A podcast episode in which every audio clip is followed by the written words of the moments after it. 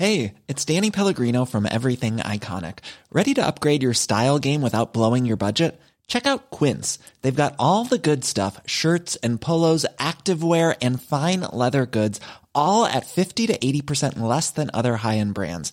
And the best part? They're all about safe, ethical, and responsible manufacturing. Get that luxury vibe without the luxury price tag. Hit up quince.com slash upgrade for free shipping and 365 day returns on your next order. That's quince.com slash upgrade.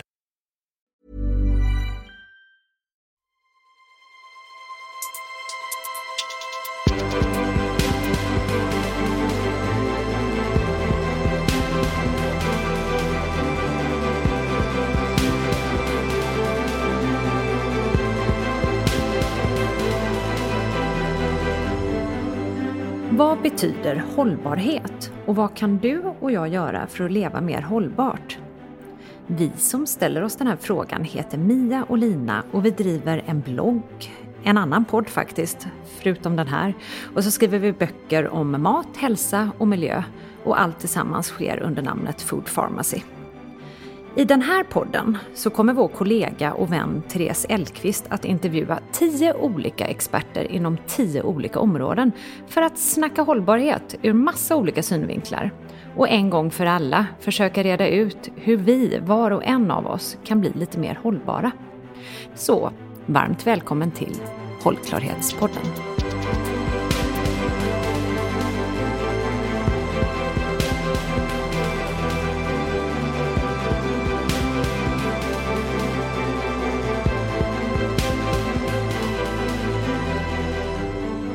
Jag är då chefredaktör för tidningen Camino. Vi har funnits i 12 år, sitter i Göteborg. Jag var med och startade den då för 12 år sedan i en tid när det var väldigt mycket ett, slags uppvaknande för miljöfrågan igen med Al Gore, en obekväm sanning och Sternrapporten kom ut och, och sådär. Och det var väldigt mycket en, en slags domedagskänsla ehm, eh, i världen. Eh, så vi kände att vi behöver ett sätt att kommunicera ut till människor vad man kan göra som är lite mer inspirerande. Så vi startade en tidning, en hybrid mellan ett livsstilsmagasin och en eh, traditionell miljötidning. Så det, det gör jag, driver den tidningen. Vi skriver mycket om hållbarhetsfrågor för andra aktörer, skriver lite böcker och föreläser mycket. Mm. Och vad är då hållbarhet för dig? Det är ju vad hela ni står för om man pratar med som tidning. Vad är, vad är hållbarhet för dig personligen? Mm. Jag tycker hållbarhet kan vara ett, liksom, ett problematiskt ord för att det låter lite tråkigt. Det handlar om att få någonting att hålla. Eh, det är precis som man, om man tittar på en relation så kan det ju vara rätt tråkigt. Man vill ju inte bara få en relation att hålla, man vill ju få den att, att blomstra. Så på så sätt så är det ett problematiskt ord men ändå det bästa som finns. Och jag tycker att det handlar om um, att, det, att det ska vara ett liv som går att leva för både oss men också i relationen till liksom, våra grannar som är djuren och naturen och sådär. Så att man inkluderar helhetsaspekten. Um, jag gillar den, den synen av att vi liksom ingår um, om inte planeten på något sätt lever så kan inte vi leva. Så att det är väldigt mycket ett samspel. Så det är väl den enklaste kanske förklaringen. Mm, och väldigt fin förklaring tycker jag. Det känns fint att känna att vi är en helhet, allting som finns på planeten. Mm. man brukar också prata om det här att vi kan inte bli friska på en sjuk planet. Och det ligger Nej. någonting i det. Att för att människan ska må bra så behöver vår omgivning också må bra. Ja. Och tvärtom, liksom vi, vi har ju pratat väldigt mycket om den yttre hållbarheten ett tag, men att man också börjar inkludera mycket den här inre hållbarheten och hur mycket det hänger ihop med den yttre hållbarheten. Och, och så där. Det, det är sådana perspektiv som jag har liksom börjat utveckla väldigt mycket senaste tiden. Mm, och väldigt, väldigt spännande. Och det vi då ska snacka om idag, det är ju något som vi kallar för foodtech, eller på svenska teknisk mat. Mm. Och vad är då kopplingen med, mellan foodtech och hållbarhet? Varför det är intressant att prata om när vi snackar om hållbarhet? Ja, precis. Jag tycker att det bästa med foodtech är att man kan ju ta en hel del av det som händer i teknikbranschen och ta hjälp av den. Jag, jag tror inte att det som kallas foodtech nödvändigtvis är det som är lösningen för alla problem i världen. Men det finns väldigt mycket man kan lära. För teknikbranschen och de som utbildas till att, att jobba med teknik är ju liksom, utbildas väldigt mycket till att lösa problem.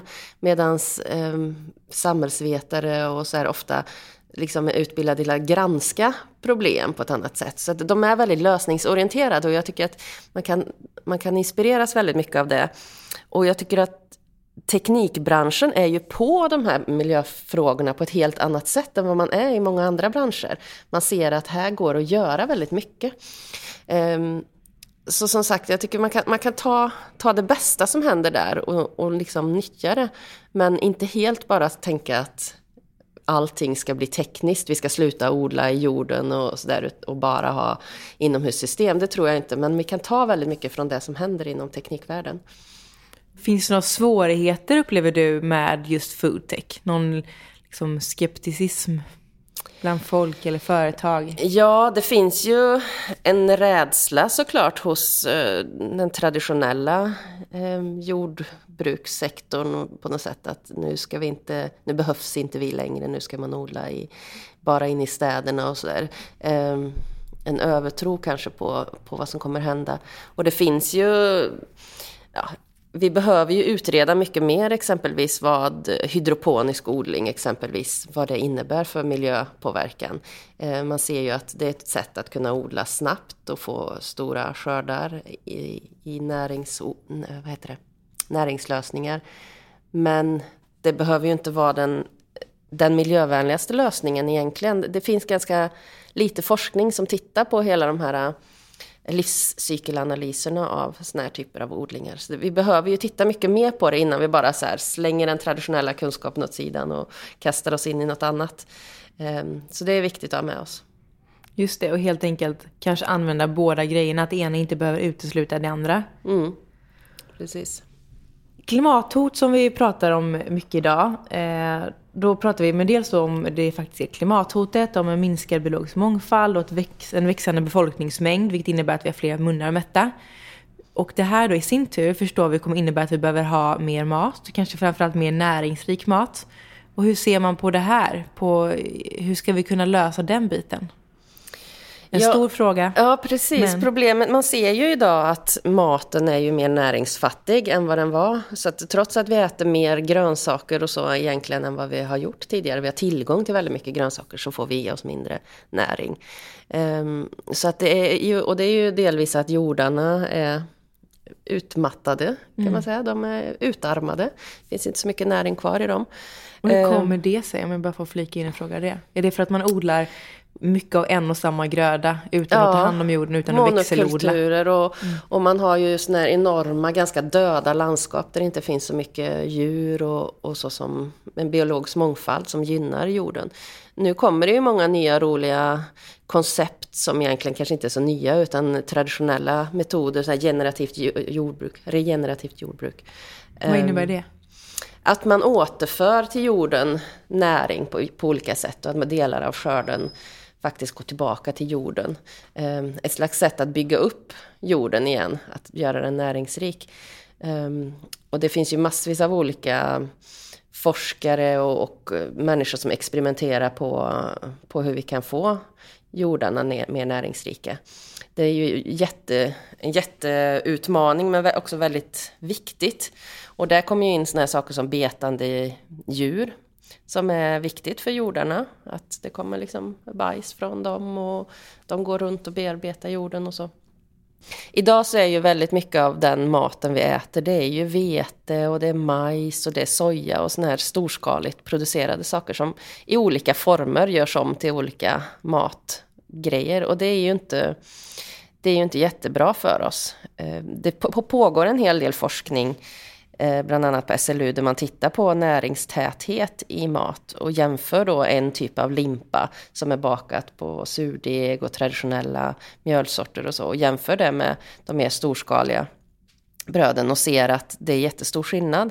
Och jag tror att det här kan, om vi kan börja mäta på maten på ett annat sätt så att folk faktiskt kan se, okej okay, den här innehåller så här mycket näring jämfört med den här. Då tror jag människor kommer göra andra val.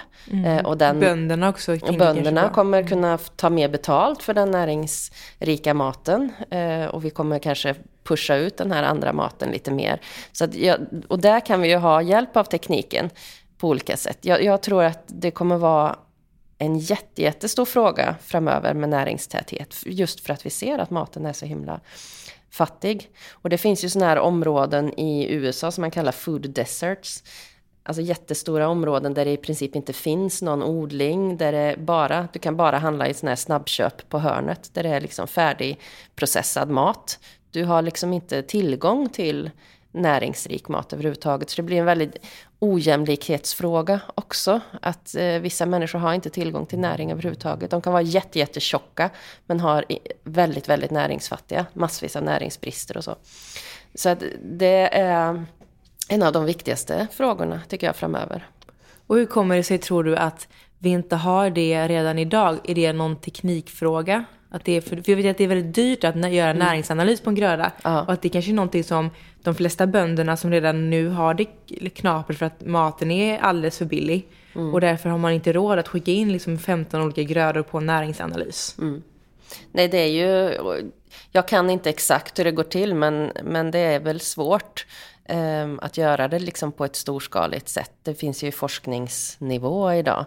Eh, men det är ju det jag tänker att det kanske med tekniken, att det kommer komma sådana tekniklösningar där det blir ganska lätt för kanske dig som konsument att kunna se i näringsinnehållet på en produkt när du går till en affär. Ehm, så sådana saker kommer det ju kunna hjälpa till med. Och jag tror inte det är jättelångt borta. Det låter väldigt, väldigt spännande och också som något som skulle vara ett, ett skönt sätt att förhålla sig till mat. För idag finns det så mycket regler och pekpinnar och förhållningssätt kring vad man ska äta och vad man inte ska äta. Och mycket förvirring hos många.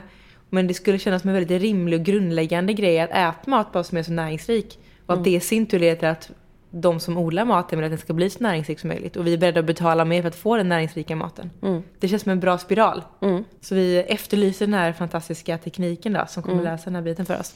Ja, för som konsument idag, det enda man kan göra är ju att titta på ekologiskt eller inte ekologiskt. Det är ju egentligen det enda vi har att förhålla oss till. Eh, och det är jättestor skillnad mellan olika ekologiska produkter också, beroende på vart den är odlad. Och, så det är jättesvårt som, som konsument att faktiskt veta mm. vilken mat är mest näringsrik. Någonting som jag tycker det har pratats om mer på sistone, jag vet inte om det är för att jag tycker att det är intressant att läsa om de här bitarna eller om det faktiskt är så att det är allmänt någonting som det pratas mer om. Men det är det här med att det är inte alltid exakt vad du äter som är det viktigaste utan hur det är odlat. Nej, det är ju mer komplext än, än vad man lätt tror. Och det finns ju så här inom raw food-världen finns det ju produkter som är jättedåliga. typ mandel är ju jättesvårt om man tar mandelmjölk och såna saker. Um, Ur liksom miljö eller klimatbelastande, ja, krävs mycket vatten. Uh, och många sådana där specialprodukter som kanske är väldigt mycket sämre än en bonde i Norrland eller en, en jägare i Norrland som skjuter vilt och, och äter potatis. Kanske, lev, kanske lever den personen otroligt mycket mer klimatsmart egentligen. Så det, det är ju det förenklas väldigt ofta i diskussionen att det är liksom, vi ska sluta äta kött, vi ska da, da, da, da. Eh, men när man tittar på det lite noggrannare så är, så är det inte så jätteenkelt. Nej, det finns fler dimensioner till mm. problemet. När du är ute och föreläser om de här bitarna, vilket jag vet att du gör ganska mycket, så vet jag att du pratar om vissa bitar som eh, du eller som ni förutspår kommer bli viktiga under de här nya omständigheterna med fler människor. Mm. Och då är det bland annat proteinskifte, självhushållningskultur, lokal småskalighet och matturism. Mm. Det är några bitar som du brukar nämna. Vill du mm. gå igenom dem lite kort, vad du tänker kring dem? Mm. Och proteinskiftet är ju någonting som jag har pratat om ganska mycket på senaste tiden och det handlar ju dels om att äta mer växter såklart, som, som är ganska, det är man ju ganska entydig om i forskningen att det är jätteviktigt. Um, och, och, kött och så bör gå tillbaka till ungefär 80-talets nivå. Um, men det handlar också om att kanske äta en annan typ av kött, uh, eller en annan typ av protein som man säger. Man pratar mycket mer om det om proteinet idag än om köttet. Eh, och det kan ju vara allt från insekter som har varit väldigt hajpat ett tag eh, som en lösning. Men det kan också vara mm, olika typer av baljväxter. Det kan vara andra typer av djur. Eh, man har tittat en del på kaninkött som man åt, har ätit under så krigstider som ett väldigt så här, innehåller mycket proteiner på liten yta så att säga. Um, så det är liksom inte bara så här uh, enkelt sluta äta kött, grönsaker, utan det, det finns man tittar mer på protein idag. Och stora slakterier som Tyson Food i USA, de har ju övergått till att kalla sig själva ett proteinföretag snarare än ett slakteriföretag. För man ser det att det är en slags eh, förändring som vi är, skifte som vi är inne i. Vet du om de har ändrat på vilken typ av djur de jobbar med? Eller är det bara att de har ändrat namnet för att det säljer bättre?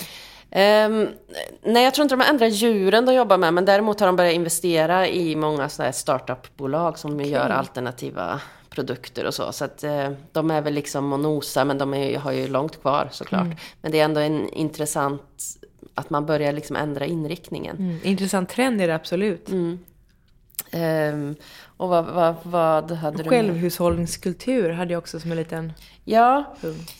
Um, självhushållningskulturen har ju, den har ju pågått ganska länge och det, den har ju mycket, tycker jag, med att göra en, en känsla av att man är att man har lite kontroll över sitt eget liv.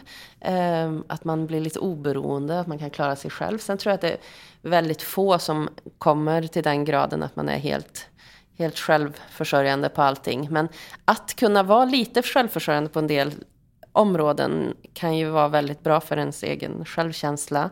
Ehm, jag tycker jätteintressant exempelvis med olika typer av perenner som man kan väldigt lätt odla och få väldigt mycket skörd av. Alltså bara äppelträd ger ju enormt mycket. Och att ta hand om det, att lära sig ta hand om det här så att, att man faktiskt kan, kan leva. Vi har fortfarande äpplen kvar som är, går att äta i, nu i februari. Mm.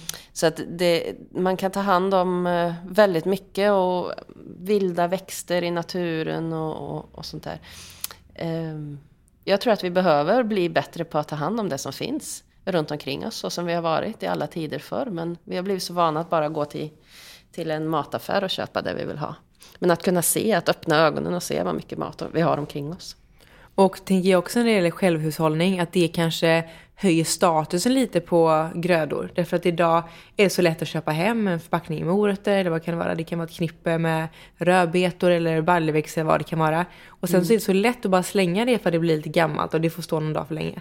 Men om man odlar det själv har jag väldigt svårt att tro att mm. man inte skulle ta hand om allting. Mm. Så jag tror att det är också en viktig del när man, om man ska gå in på hela den här food waste biten, att vi slänger mm. så mycket mat. Det tror jag också skulle minska om man faktiskt la ner kraft på att odla den själv.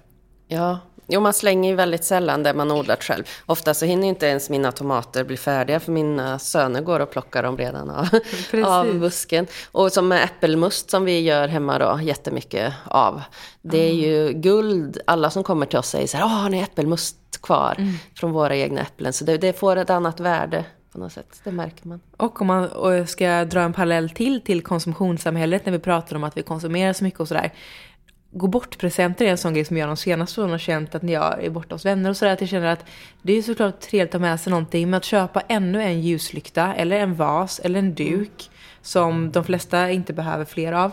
Mm. Tänk vad kul att ta med sig en liten flaska äppelmust eller jag brukar göra någon sån här gurkmeja-shot och ta med en fin flaska eller vad det kan vara.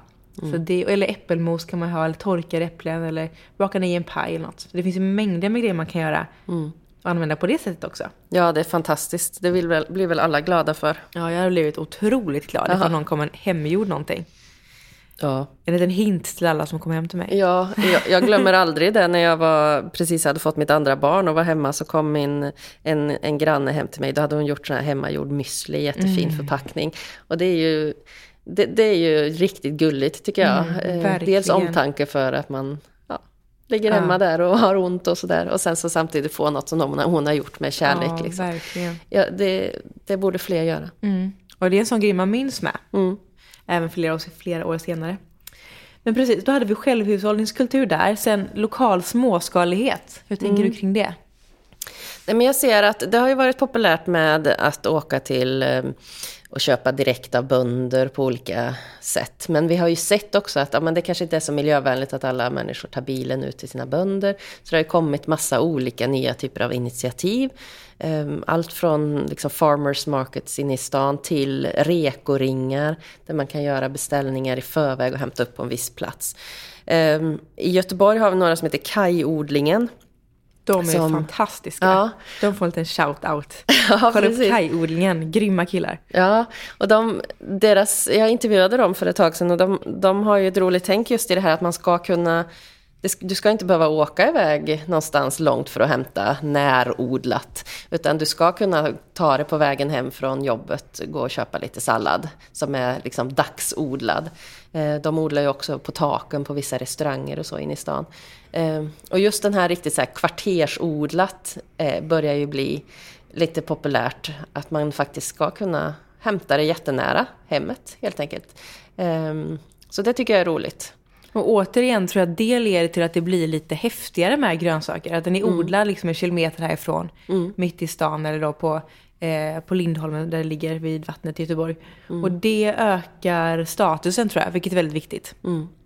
Jag var hemma hos en eh, vän nere i Skåne nu för några veckor sedan och hon och hennes kille de är helt självhushållande. Och det var så häftigt att vara ute nu då mitt i vintern och lyfta på snötäcken för att plocka upp liksom lite kolblad och eh, vi tog lite sån här broccoliskott och så var det infrysta tomater från i somras och bönor och sådär. Och den måltiden vi dukade upp där, de här grejerna, det kändes som den finaste måltiden jag någonsin ätit. Allt var liksom odlat 10 meter därifrån. Riktigt lyxigt. Det är lyx tycker jag. Okej, den sista lilla biten vi har.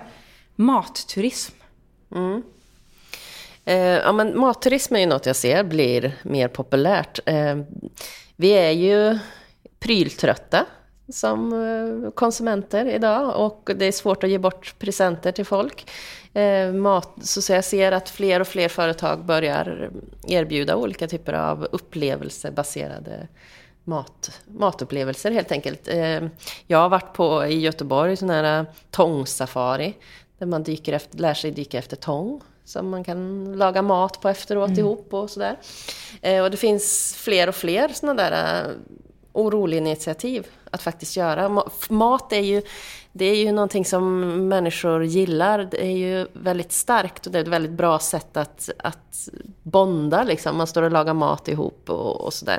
Så jag tror, jag tror att det kommer komma, fortsätta och, komma nya sådana koncept. Jag brukar säga det att förr, för bara några år sedan, så var det så att de som var intresserade av mat, var intresserade av mat. Men idag så är även de som inte bryr sig så mycket om mat, är ändå intresserade av mat på något sätt. För att mat har blivit så mycket mer än någonting vi äter för att överleva. Det är, liksom, det är politik och det är hälsa och det är klimatfrågor. Det är så många olika aspekter som kan kopplas samman till mat, vilket gör att det blir aktuellt på så många olika sätt. Så jag tror, håller, tror verkligen precis som du att det kommer bli ännu större. Även om man inte gillar att laga mat så tycker de flesta om att äta mat. Precis, och Så att, kan eh, testa olika saker. Ja. Utforska liksom. Ja, när det blir lite av en upplevelse också. Det blir inte bara det här stå vid ett bord och laga maten utan du gör någonting innan. Du kanske plockar den själv, går ut på någon så här plockar ogräs tur eller som tångsafari. Då har du gjort det först, någonting kreativt och sen så får du stå och laga det. Ehm, så det mm. Jättehärligt. Okej, och de här då, proteinskifte, självhushållningskultur, lokal, småskaligt och matturism som bara är några av de här olika bitarna som kanske vi kan se allt mer av framöver. Ser du några svårigheter med det? Med de här bitarna? Nej men det, det mesta är ju storskaligt producerat fortfarande. Det är soja och det är vete och det är de här produkterna som, som vi äter, den, sto, den stora mängden runt om i världen. Ehm, så att det handlar ju om att få de här liksom relativt nisch, eh, nischdelarna att växa och bli större och att faktiskt på allvar konkurrera ut eh, den andra dåliga verksamheten så att säga. Så, och det jag tycker är intressant är ju också de här stora företagen som faktiskt ser de här små grejerna och börjar ta in dem i sina verksamheter också. Så att på så sätt påverkar ju alla de här nischbranscherna också. Man, man ser ju mer och mer bra produkter i stora affärer. Ehm, det, och mycket av deras egna märken också som faktiskt görs om och blir bättre. Men, men det är ju, ja, det, det krävs mycket för vi äter väldigt mycket, det går åt väldigt mycket mat. Eh, så vi behöver få en storskalighet i det hållbara på ett annat sätt. Min pappa lärde mig det när jag växte upp att eh, det bästa är att äta produkter som inte behöver någon innehållsförteckning. Eh, Bra så det har jag grund- försökt att grundtanke. hålla mig lite till. Och om inte annat som innehåller så få ingredienser i en innehållsförteckning som möjligt. Mm. Så, eh, så har man kommit en god bit på vägen.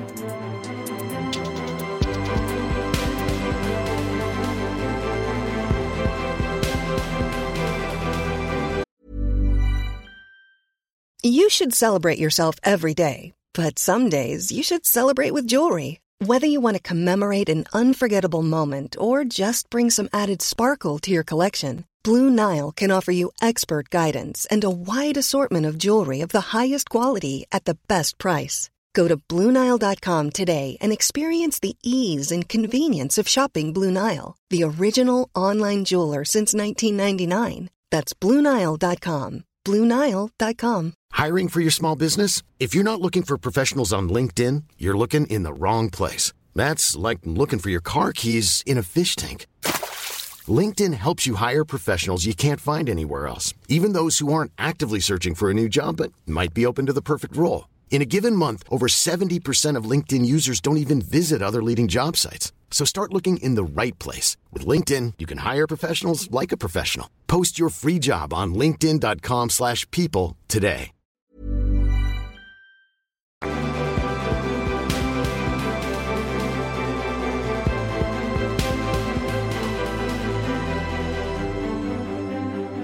Och nu då när vi har, har vi en sån här liten då grundtanke kring det här med mat och för framtiden och sådär.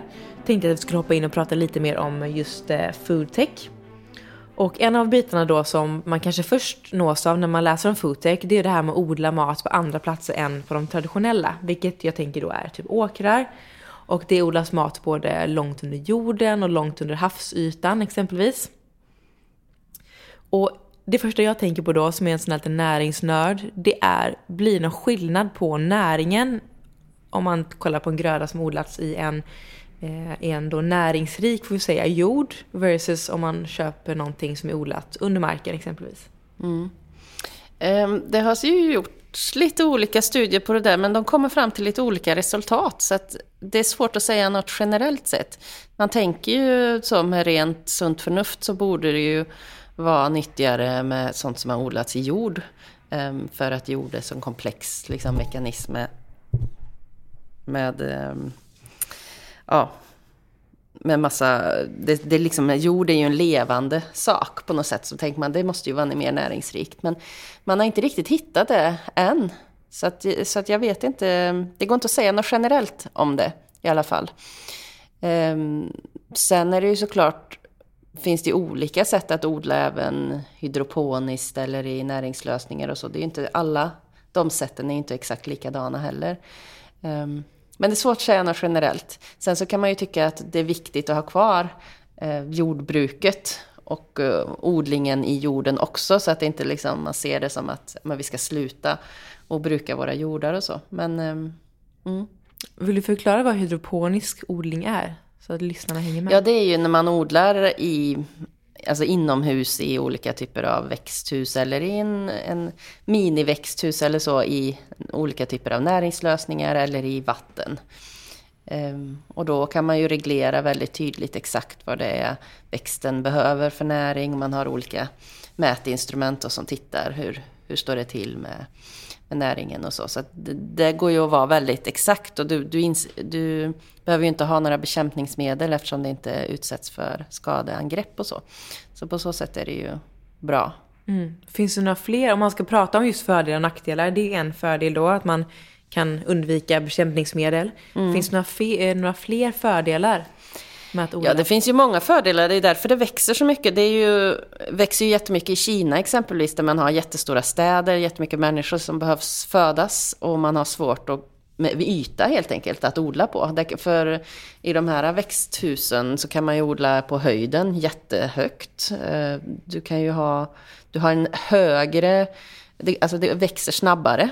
Eh, så att du får liksom mer skörd. Eh, du slipper ju oftast det här missväxt och om det kommer en sån här varm sommar som var i år så påverkar inte det så mycket när man odlar på det sättet. Ehm, så det är mer, du kan, du kan mer räkna med, eh, den är mer tillförlitlig så sett. Och det här med att det växer snabbare, det brukar vanligtvis vara någonting man pratar om som negativt exempelvis. Att saker mm. som blir besprutade växer väldigt mycket snabbare och blir mycket större.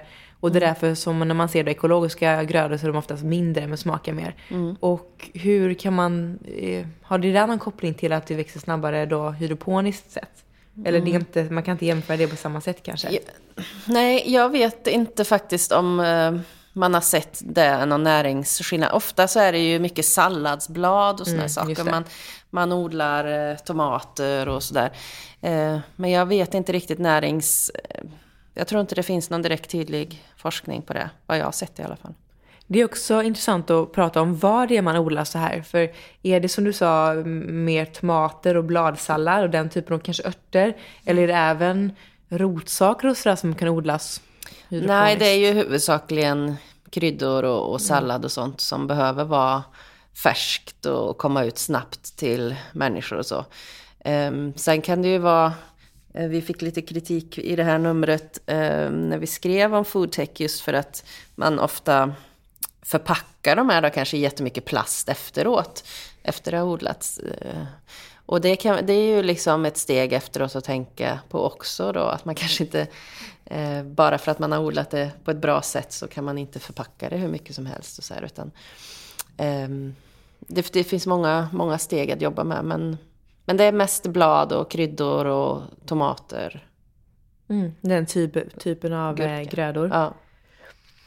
Och vi, ja, det vi pratar om nu då det är bland annat höghus exempelvis. Och jag vet att under jorden odlas det en hel del här i Stockholm i katakomber nästan.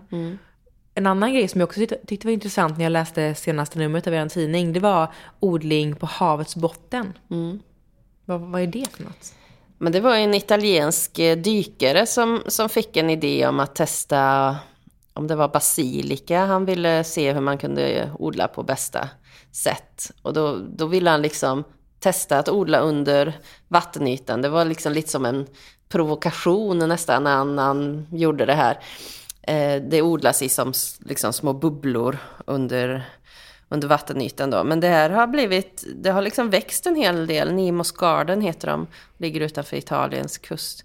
Eh, och blivit liksom eh, lite som en forskningsstation som man använder för att faktiskt testa under vilka förhållanden kan vi, kan vi odla. Och det går ju jättebra tydligen då att odla den typen av växter då. Ehm, och det utsätts ju inte heller för några skadangrepp och så eftersom det är en helt sluten miljö. Så. Det som jag tycker är nästan mest spännande med det här det är att om vi har kommit på de här bitarna nu så känns det bara som att vad kan komma framöver då? Som är liksom, du kanske vi kommer kunna odla olika rotsaker också på de här sätten. Precis, det är ju, rotsaker odlas ju i jord idag så på något sätt så måste man ju i så fall ersätta det. Det är lite svårare, eh, tänker jag. Sitter vi säger nu men om tio Ja. år då kommer vi alla odla egna sötpotatisar på taket kanske. Ja, vi kanske får det se. vi göra. Nej, men det, jag tycker framförallt att det är väldigt intressant att, att människor, det här att vi kan börja ha såna här hydroponiska system och så hemma, att vi kan liksom lära oss lite hur man faktiskt kan göra mat själv och så. Det, är- det är ju någon slags utbildningstanke i det hela också som är väldigt viktig. Och det går tillbaka lite till det här du sa med självhushållning innan. Att det blir ännu fler sätt att ska ta fram sin egen mat helt enkelt. Precis. Mm, det är superspännande. En annan grej som blir aktuellt att prata om, oavsett vilka aspekter av hållbarhet man snackar om, det är det här med cirkulära flöden. Och eh, hur kommer den nya maten då, eller det här nya sättet att odla och sådär, hur, hur tänker man cirkulärt där? Eller finns det någon tanke om hur man kan få in det cirkulärt? Eh, I odlingen av mat, tänker du? Ja, både Ehm, odlingen av mat och vårt nya sätt och eventuellt att äta ifall det blir lite förändring kring det. Att vi Jo, men det handlar ju om att, att flöden, så att säga, att, att hitta bra flöden för vad vi äter. Ehm, det här med regenerativt jordbruk som jag var inne och pratade på, de, de typen av synsätten har ju mycket av det här cirkulära tänket, liksom att det ska gå tillbaka. För idag är det mycket att vi suger liksom ur näringen ur jorden på olika sätt. Eh, och så slänger vi på liksom konstgödsel och såna här saker. Att på något sätt vi måste återgå till en, en cykel där vi faktiskt ger tillbaka näring till jorden. Och det blir... Eh, ja men det blir liksom, det, det ska bli som en, en cirkel igen. Och, och jag tror att man, man börjar inse det mer och mer. Att det går liksom inte, vi blir mer och mer människor på jorden. Och vi kan inte bara utarma jordarna och sen flytta vidare. Utan vi måste ta hand om dem eh, på ett helt annat sätt. Så jag, jag tror att det kommer. Mm, väldigt spännande. Och hur Tror du att, eller är det så, det kanske bara är en, eh, en förhoppning från min sida, men när det nya då dieter tas fram exempelvis, hur mycket hänsyn tas det till planeten? Ja, men jag tycker att de senaste, den senaste tiden har det kommit mer och mer. Eh, vi har ju Rockström, Johan Rockström och Gunhild Stordalen jobbar ju mycket med det här. Eh, att just ta fram dieter som är både bra för oss själva och planeten. De har ju en ny bok som heter Eat Good. Där man tänker så. Men jag ser också att det kommer in i många av de här eh, traditionella, eller ja, traditionella dieterna, men eh, LCHF, det finns liksom Eko-Atkins idag. Och många av de här paleodieterna tar in mycket miljöaspekter på att äta rena råvaror. Och, så jag märker att det kommer in i många dieter, att man, att man pratar om det. Sen så är det ju tyvärr så att eh, LCHF är ju väldigt, väldigt stort idag i Sverige. Det har blivit jättestort i Sverige av någon anledning. Och det fortsätter ju att vara väldigt stort. Och det är ju en diet som i, generellt sett inte är speciellt bra ur varken miljösynpunkt eller hälsosynpunkt på lång sikt. Um, men, men det kommer in mer och mer i alla möjliga dieter tycker jag. Mm, det är också intressant att det kanske då inte blir vi själva som blir satta i första rummet. Eller indirekt blir det det eftersom att vi, som, eftersom att vi som vi sa i början eh, står i direkt förhållande till klimatet. Mm. Men det är intressant att se att det finns fler aspekter till ändå ett sätt att äta mer än att vi ska liksom väga en viss, väga viss antal kilo eller orka mm. springa på en viss tid och sådär. Så det blir spännande att följa vad som kan, mm. vad, vad den nästa stora grejen blir. Jo men jag tror att det, det, börjar komma mycket mer en insikt till oss att det här med liksom hur mycket vi väger och sådär, det, det har egentligen inte så jättestor betydelse för hur vi faktiskt, hur hälsosamma vi är. Att det är väldigt mycket mer beroende på arv och sådana där saker. Och att, att en person som är jättesmal kan vara fruktansvärt ohälsosam.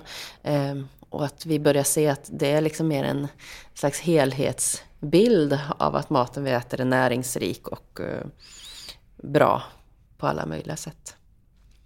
När man pratar då om foodtech, är det några speciella grödor exempelvis som man fokuserar mer eller mindre på? Är det någonting du känner igen, liksom, om det är så att det finns någon, någonting som det satsas mer på? Ehm, ja, det är ju mycket eh, sallad, eh, örter, sådana där saker. Men det är också, det händer ju väldigt mycket inom akvaponik, alltså att man odlar fisk på land. Det har det ju varit en jättestor boom senaste tiden. Och det är också i sådana här slutna system då, som ett slags svar på utfiskningen i haven, att vi behöver odla mer på land. Um, så det är väl de rena produkterna skulle jag säga. Sen finns det ju väldigt mycket inom foodtech som handlar om matsvinn.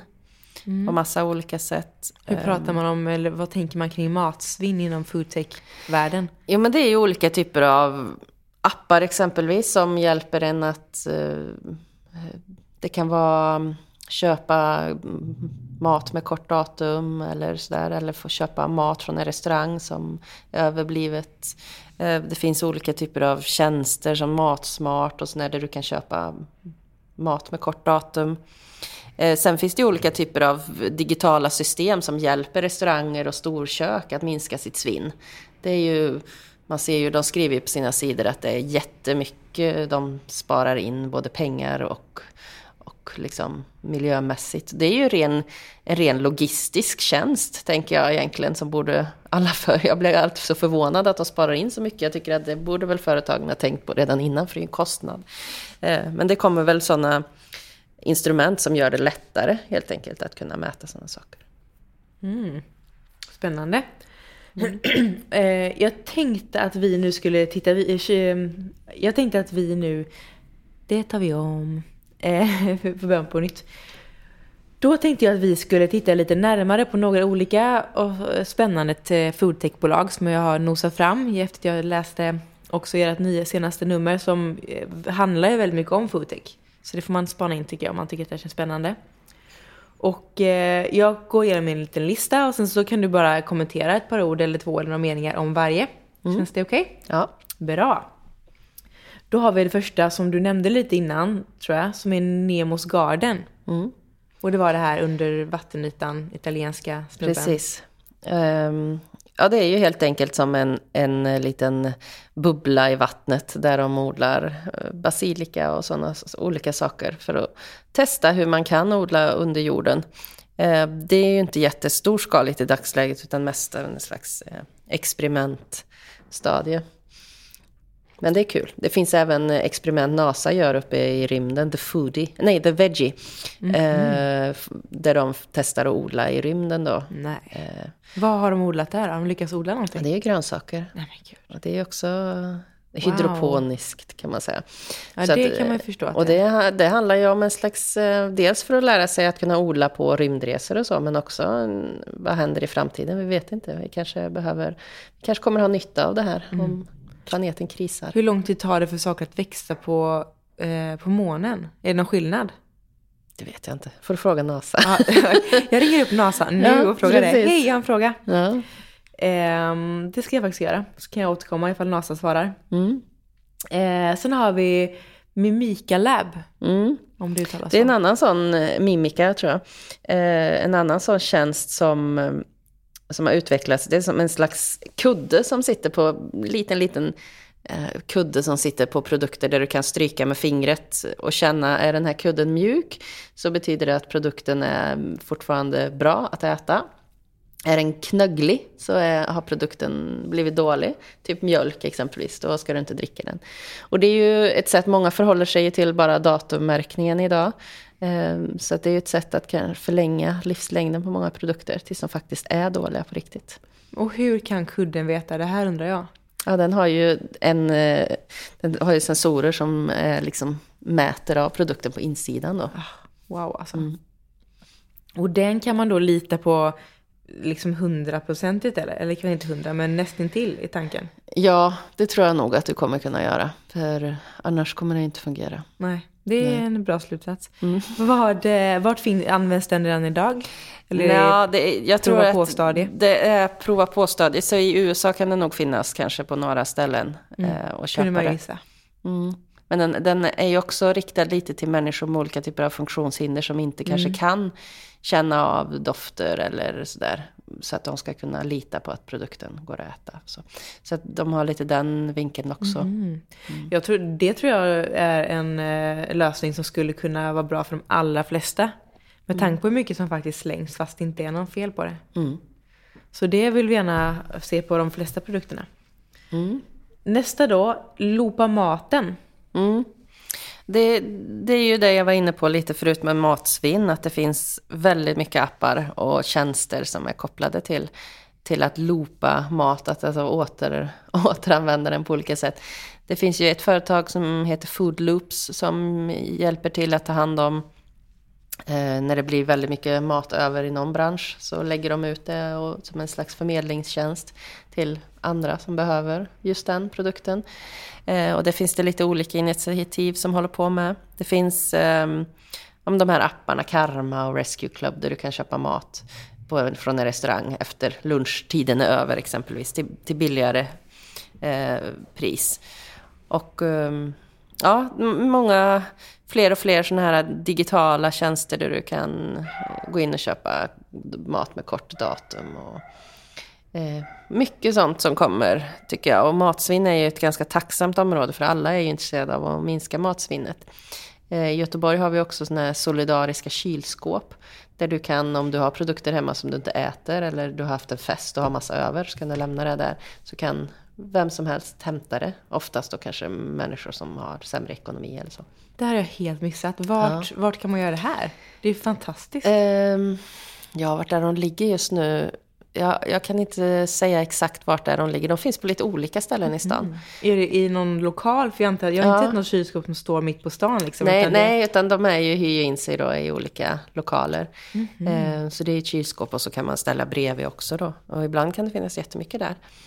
Ehm, Gud så bra. Så den typen av tjänster tycker jag är jättebra. Det borde finnas mer av det. Verkligen. I Frankrike har man ju en lag nu mera, Loi Macron, som gör att man måste... Oj, snyggt all... uttal på franska ja, jag vet inte om det var rätt. Men, ja, men det lät Men äh, ja, i alla fall där det där man helt enkelt inte får, får slänga restaurang eller um, överbliven mat från, från um, affärer och så. Utan du måste skänka den till då sådana ställen Organisationer, som ja, organisationer och så som ger mat till fattiga. Och det, det tycker jag borde vara på något sätt en självklarhet att det vore förbjudet att slänga fullt användbar mat. Men också vara lite flexibel i, för jag menar, du kanske går till affären med din shoppinglista och så ligger det lite saker på kort datum, lite fula grönsaker och så. Men så ingår inte det i det du hade tänkt handla, så då köper du inte det. Men istället då tänka om, aha, nu, det här finns här, vad skulle jag kunna göra på det? Ja, men jag kanske ska göra en lasagne nu istället, för nu fanns det mycket morötter och ja, vad det nu är. Så att man, är, att man är lite mer flexibel så i sitt tänk. Men det tror jag har också med att göra att mat är billigt och vi har gott om pengar generellt sett. Så att vi köper det vi har tänkt, oftast. Ja, på tal om det du precis berättade om nu så gjorde jag ett, um, caterade jag ett event för några veckor sedan där det var mat för fy- 100 personer, ah, fyra tallrikar, så det var 400 portioner, visserligen små portioner. Och då var hela taken var att det skulle vara en svinnmeny. Så dagen innan, kvällen innan eventet var, så var jag och gänget jag jobbade med på en matbutik och fick hämta delar av deras svinnråvaror då, fick plocka åt mig det jag ville ha. Och visste inte förrän då vad det skulle finnas. Och fick utifrån det göra den här menyn. Och det tycker jag är ganska bra, och det blev hur bra som helst ska jag lägga till. Det blev jättegott och eh, mat direkt och allt, alla var glada. Och det är ett ganska bra exempel på att det går. Det går att lösa liksom. Meatable. Ett annat spännande. Ja, det är ju, de här hamburgarna fortsätter ju att vara fortfarande väldigt populära och det kommer många alternativ. Dels vegan och vegetariska alternativ. Men Meatable är ju lite intressant för de odlar ju kött. De, cell, de tar en cell från något djur och så odlar de upp då muskelmassa eller fettceller och så på grund. De behöver bara liksom en liten cell från något djur för att göra det här.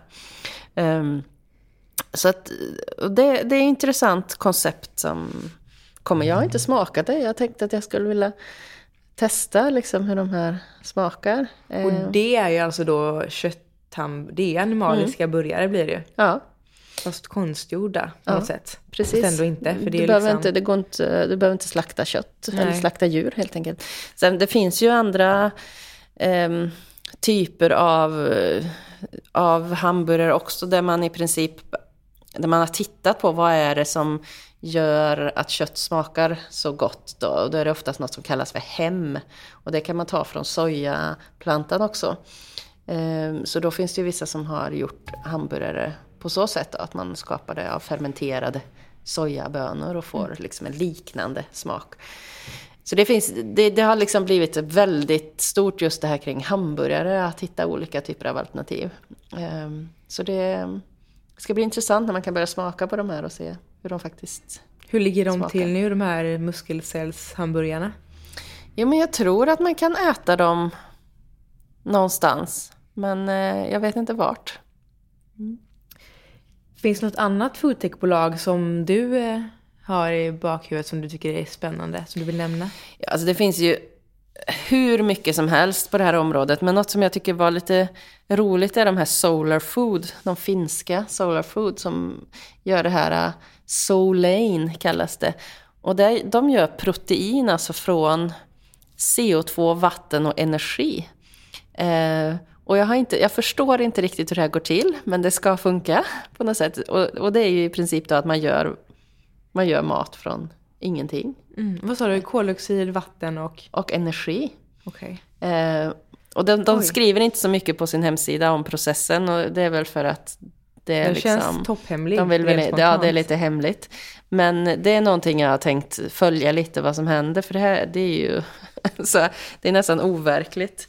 Men det verkar vara, det är ju seriöst, det är inte bara något så här påhitt, utan... eh, Någonting att hålla utkik efter helt enkelt. Mm. Mm. Om vi ska prata lite mer om vad vi äter så eh, är frågan om det... För, eh, någonting som jag också vet att du har lite förutspått är det här med att vi kommer äta mer anpassat till eh, vad individen behöver. Mm. Snarare än att eh, det kommer finnas dieter som alla säger, som alla blir tillsagda att den här dieten är bra, 50 är bra för alla. Så pratar man mer om anpassade dieter för var och en. Mm. Och då har jag en fråga. Hur kommer det bli med alla de här olika specialdieterna när man ska hem på middag eller på restaurang. Jag tycker Mm. redan nu att det kan vara lite, inte besvärligt, men det kan vara utmanande när det finns fem olika preferenser när man Mm. ska äta. Precis. Ja, men dels tror jag att vissa av de här sakerna som, som många inte vill äta kommer kanske minska. Alltså typ gluten, produkter med gluten och så här, kanske, kanske vi kommer ha mindre av framöver. Um, sen så tror jag också att vi kommer kanske ha mer av, av menyer där man liksom lite plockar det man behöver. Helt enkelt bufféaktigt. Um, Sådär. Men, men det är ju en svår fråga. Mat är ju väldigt socialt. Och jag tycker också det är uttråkigt med alla som säger att de inte äter det ena med det andra. Och man ska, man ska anpassa sig och så. Så jag tror att vi kommer hitta mer rätter som är lite mer... Eh, som är bra för större del av befolkningen. Eh, hoppas jag på i alla fall. Ja, det känns som att det kommer bli smidigast om vi kan göra det i alla fall. Ja, precis. Och eh, någonting som vi så självklart måste kommentera, det är den här boken som du precis har skrivit. Ett hållbart liv. Berätta lite mer om den. Ja, det är ju Naturskyddsföreningens årsbok som jag har, eh, fick i uppdrag att skriva helt enkelt. Det är ju över ett år sedan jag, jag började skriva den. Eh, men den är uppbyggd på 365 råd för hur man kan leva mer hållbart. ska vara någon slags ultimat guide. Eh, och när jag gjorde den var det väldigt mycket en tanke om att det ska inte bara vara så här, så här tänker du som konsument, utan så här kan du tänka som människa. Eh, på ett lite mer filosofiskt sätt, hur du kan förhålla dig. Jag använder sådana här begrepp som att man kan vara en plusenergimänniska exempelvis. Och bli vän med dina grannar. Och, så, så jag försöker att få den till att, att göra det lustfyllt på något sätt. Att leva hållbart. Jag hörde om någon som hade en jättemysig tradition med just den boken. Och det var att de, eh, kvinnan då brukade med sina barn varje dag slå upp ett nytt eh, tips och gå igenom det och kolla bara hur kan vi göra det här? Och det var så himla fint tyckte jag att redan från när man är då liten få ha det som en liten sån dagsritual när man går igenom dagens hållbara steg. Ja, vad Fint. mysigt. Ja, det, är många, det har startats mycket studiecirklar och sådär folk som har gått ihop och eh, gör utmaningar och så baserade på den. Och det är ju precis, precis det jag vill. Ja, det förstår jag verkligen. Ja. Och då är ju maten är ju en del då såklart i den, eh, den biten. Har du några favorittips som du har med i boken? Var det svårt, ska jag också fråga, att få med 365 tips? Det är ganska många. Ja, alltså det var lätt upp till kanske 280 någonstans. Sen började det få lite torka. Då är det Eh, ganska många kvar ändå till 365. Men, eh, nej, men det var ju, vissa tips var ju, kunde man ju dela upp lite och sen så la vi ju till lite mer sånt här äh, som är lite do it yourself tips och så som kanske inte riktigt var med från början. Gör ditt eget Trump och sånt där. Så, så vi fyllde upp lite med det. Men äh, det var en kul utmaning att komma upp dit. Jag tyckte förvånansvärt lätt kom jag på väldigt många tips. Äh, utan att ens behöva liksom göra research. Utan bara, jag satt ju bara och skrev ner allt jag kom på. Och jag, jag kom upp i rätt mycket innan jag började så här få googla runt. Har du några, vill du delge dina fem eh, favoriter? på matområdet. Eh, ja, eller vi kan göra så här, fem favoriter generellt och sen så fem favoriter på matområdet. Eh, fem favoriter generellt. Det, det första är att, eh, skulle jag säga, se sig själv som plusenergimänniska. Att inte bara tänka på att man ska reducera eh, sina utsläpp på olika sätt, utan faktiskt hur, vad kan jag göra för positiv output? Hur kan jag påverka andra och så vidare. Ehm, det andra är att bli vän med sina grannar. Jättebra ur många synvinklar. Du, kan, du behöver inte köra bil för att träffa dem. Du kan låna grejer av dem. Ehm, ni kan dela, ni kan samåka. Ehm, man kan göra massvis av saker. Köpa saker tillsammans. Eh, robotgräsklippare och allt möjligt. Sen skulle jag säga sluta flyg så mycket. Åk tåg istället. Eller hemestra, upptäck det som finns nära. Eh, Det är en jätteboom för tågresande just nu. Eh, kommer massa roliga spännande koncept. Man kan åka tågyogaresor idag och så vidare. Oj, yogar man på tåget då? Nej, jag- nej, det tror jag inte. Jag tror man yogar när man kommer fram. Okej, det känns kanske bäst. Men det är mer som en helhetsupplevelse sådär. Det finns många av mina favoriter. Jag gillar ju väldigt mycket självhushållning. Ta hand om det man har. Ehm, försöka laga saker man har. Ger, göra som en utmaning. Att faktiskt, jag har det som nyårslöfte i år. Att laga saker. Ehm, att eh, man faktiskt har tag i den där högen och tittar lite. Och det väcker självförtroendet rätt mycket. Och sen också att se att man faktiskt kan. Ehm, och så ja, utmana din bank. Titta över vart du lägger dina pengar. Helt enkelt. Eh, fråga dem. Eh, pensionspengar och andra sparpengar. Det är jätteviktigt. För man brukar ju säga det när man ska bevaka miljöfrågor. Follow the money. Där pengarna finns, det är där det är där det action is. Liksom. Så att, försök få över pengarna till bra grejer istället. Mm, det är ju verkligen högt och lågt hör vi. Allt från mm. självhushåll till eh, ekonomi till eh, relationer. Så den, eh, spana in den boken ifall ni vill ha 365 grymma tips på hur vi kan bli mer hållbara. Vilket ju gynnar även grannen och hela planeten och alla som bor på den. Om eh, vi ska gå in på eh, fem då eh, favorittips eller idéer kring hur vi kan tänka mer hållbart när det gäller maten då. Och kanske med lite inriktning på foodtech ifall du vill. Ja, precis. Alltså det, det första jag skulle säga, de första tre kanske egentligen, är ju inspirerad av Michael Pollan som är en sån där jätte välkänd guru inom mat. Han säger ju det, eat food, mostly plants, not too much. Och jag tycker det sammanfattar väldigt mycket. Alltså ät riktig mat, eh, som inte behöver så långa innehållsförteckningar. Mestadels växter och ät inte för mycket. Eh, det sammanfattar väldigt bra tycker jag, hur man kan förhålla sig.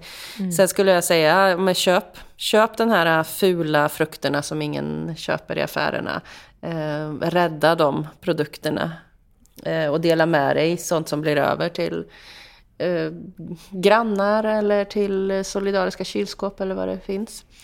Ehm, sen skulle jag ändå slå ett slag då om man ska ta kopplat till foodtech, att försöka sig på att odla lite själv. Ehm, man kan ju börja med att bara grodda, det är en slags hydroponisk odling också i miniformat. eh, Som är väldigt, väldigt lätt och ger ganska mycket skörd på kort tid. Eh, och väldigt näringsrikt.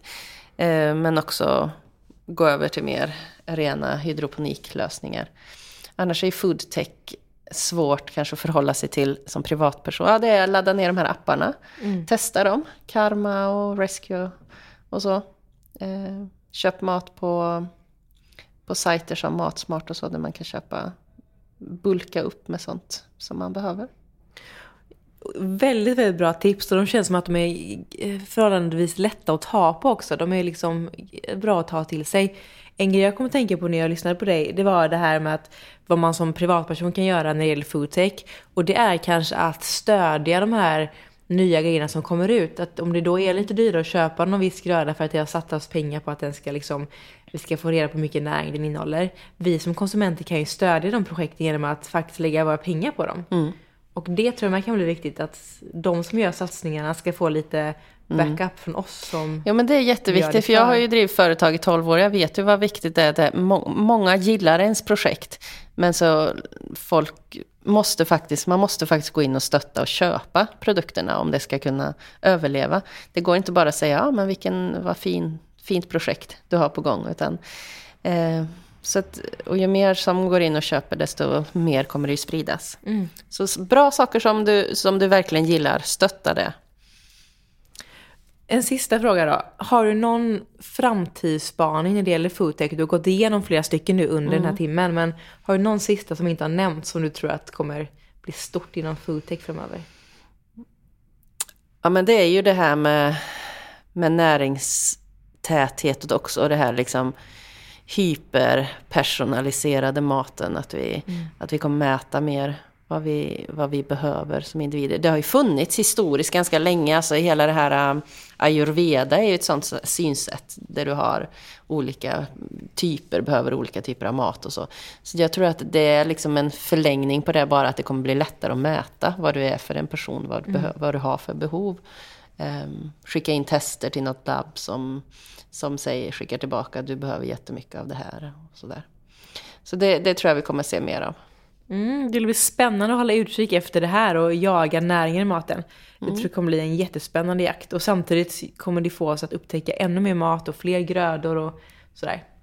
Så att eh, jag är supernöjd och eh, är nyfiken på allt det här som du pratar om och kommer läsa mer om det. Tack för att du tog dig tid att komma hit mellan dina föreläsningar som du åker runt land och rike för att ge. Mm, tack för att jag fick komma. Hej då! Hej då! Du har lyssnat på Hållklarhetspodden med Therese Elgqvist och dagens gäst var Johanna Ståhl. Podden är producerad av Food Pharmacy och klippning och musik står jag, Sebastian Ring för. Therese kan du följa på Instagram under namnet Plant Based by Tess. Tess med T-H-E-S-S. Food Pharmacy har ju en alldeles egen podd, men du hittar oss också på bloggen foodpharmacy.se och på Instagram under namnet food underscore pharmacy. Hej då!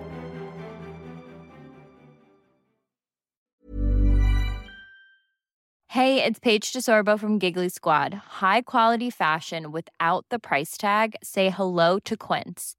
I'm snagging high-end essentials like cozy cashmere sweaters, sleek leather jackets, fine jewelry, and so much more. With Quince being 50 to 80% less than similar brands.